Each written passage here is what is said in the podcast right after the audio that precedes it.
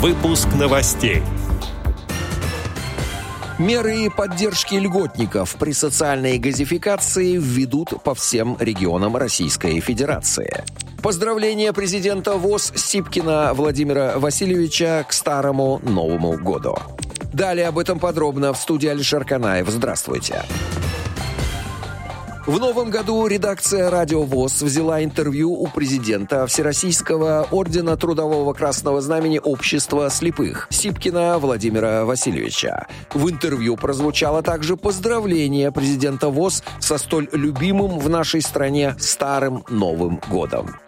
Дорогие друзья, пусть русский Старый Новый год здоровья, счастья нам несет. Пусть этот истинно русский, российский праздник для членов Всероссийского общества слепых принесет мир, удачу, счастье, здоровье, тепло и радость в наши дома. И, конечно, создаст нам новые условия для работы в 2022 году со старым русским Новым годом всех членов Всероссийского общества слепых – коллеги и дорогие друзья. Решения по поддержке льготных категорий населения при социальной газификации должны быть приняты во всех регионах Российской Федерации уже этой весной, сообщает ТАСС.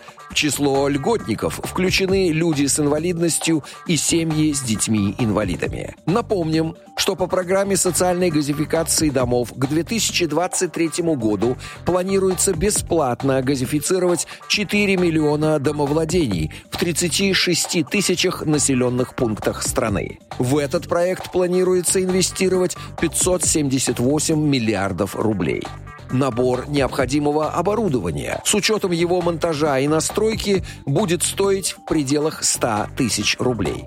В рамках социальной газификации бесплатно это оборудование смогут получить люди с инвалидностью, многодетные семьи и семьи с детьми-инвалидами. Отдел новостей «Радио ВОЗ» приглашает к сотрудничеству региональной организации. Наш адрес новости собака радиовоз.ру. В студии был Алишер Канаев. До встречи на «Радио ВОЗ».